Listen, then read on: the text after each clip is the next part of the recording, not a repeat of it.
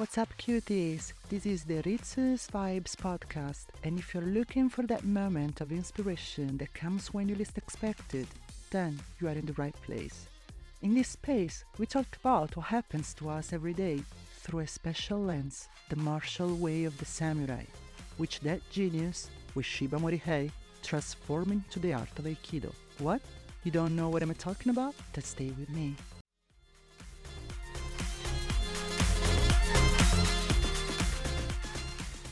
Today, let's talk about being like a sail, but in what sense? Well, have you ever observed how a sail behaves with the wind? It's a perfect metaphor of how we should conduct ourselves when facing challenges. Let's go!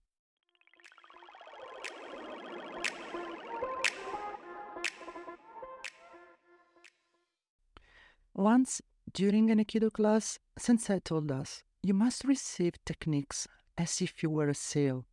This has been one of the most effective examples I've heard regarding the execution of Aikido techniques because, in fact, that's a perfect metaphor. Those of you who have been on a boat at least once know, if the wind doesn't feel the sail, the boat cannot navigate properly. The thing is, this is also a metaphor for everyday life. It's not just about receiving Aikido techniques, but receiving anything in our lives. Let's think about it.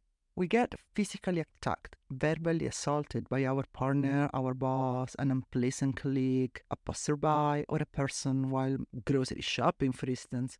The situations are endless. Or we might be attacked by a situation, receive bad news, have our plans unexpectedly changed, or have to do something we really don't want to do. What's our usual reaction? Do we open our chest and arms to difficulties or to things we really don't want to do? Unfortunately, no. It's not that simple. We curl up physically and metaphorically, closing ourselves off completely. In the best case scenario, we accept doing what we have to do, accept the attack, accept the situation, but at least a part of our body remains tense. Think about it. Someone attacks us. We don't fully engage with that attack. We at least tense our body, even if just a little. Someone attacks us verbally, we shut down completely, our mind closes, our reaction fades, and we only think about how we can respond. We receive bad news, we start thinking, what a nuisance, or why me? But we aren't open to receiving something unexpected. This is why practicing Aikido is so interesting, because physically, on the tatami, we experience exactly what happens to us every day and we try to manage it correctly. So, what does the sail have to do with it? Because this is precisely the principle of uke. In Aikido, there are two roles, tori and uke. Tori performs the technique and uke receives it. But uke must do just that, fully receive the partner's movement without tensing up. If uke tenses up during a fast projection, a nage, there is a serious risk of getting injured. Or think about a joint lock on the wrist or elbow. If uke tenses up, there is a chance of breaking it. Therefore, uke should not behave like a torn sail where the wind passes through without generating any resistance. Uke should not be like a sail that doesn't fully catch the wind, causing the boat to slow down and not move properly, leaving at least a part of the body rigid, both because of the risk of injury and because the partner cannot steady. Uke must fully accept the partner's movement so that the technique can be executed perfectly, and uke avoids any physical harm. Similarly, in our lives, if we tense up in the face of difficulties, if we don't accept to confront it with heart and soul, if we resist, postpone, pretend not to see them, or if it's a commitment we absolutely don't want to take on, it won't be easy to proceed. Difficulties can only be faced at the moment when we have the confidence that we can overcome them. That's the moment when we engage with them and somehow rise above.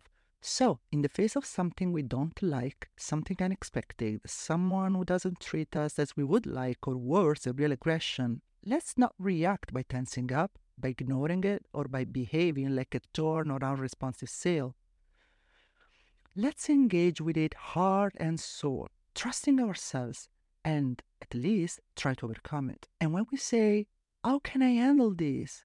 Let's tell ourselves, well, if the wind is blowing this way today, let's try to be the right sail for this wind. And you, how do you behave in the face of difficulties? Are you like a torn sail? to surrender, saying, let's just let the thing pass, whatever.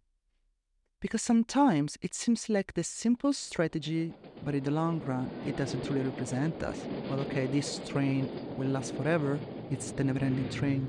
I won't redo this. I hope you can hear me well. What I was saying, um, yeah, I mean, it doesn't truly really represent us. It makes us feel like we're giving up. Or are you one of those who think they're catching the wind well, but your sail remains rigid and you don't fully accept the situation you find yourself in? Let me know, because after fifteen years of daily exercises, I still marvel at why I can't be a good uke outside the tatami. Yes, on the tatami I can accept the technique well, but outside, daily life is full of dark spots. It's a never-ending practice. Comment on the podcast post on Instagram with your experiences and let me know how you handle difficulties. And don't forget to send me a D M on Instagram so we can develop the next episodes together. As you know, this podcast is a pretext to create an opportunity for dialogue. So I really want the content to be created together and truly reflect what you think. My Instagram page is Ritsu underscore Aikido. Thank you for being with me, and I will see you the next episode.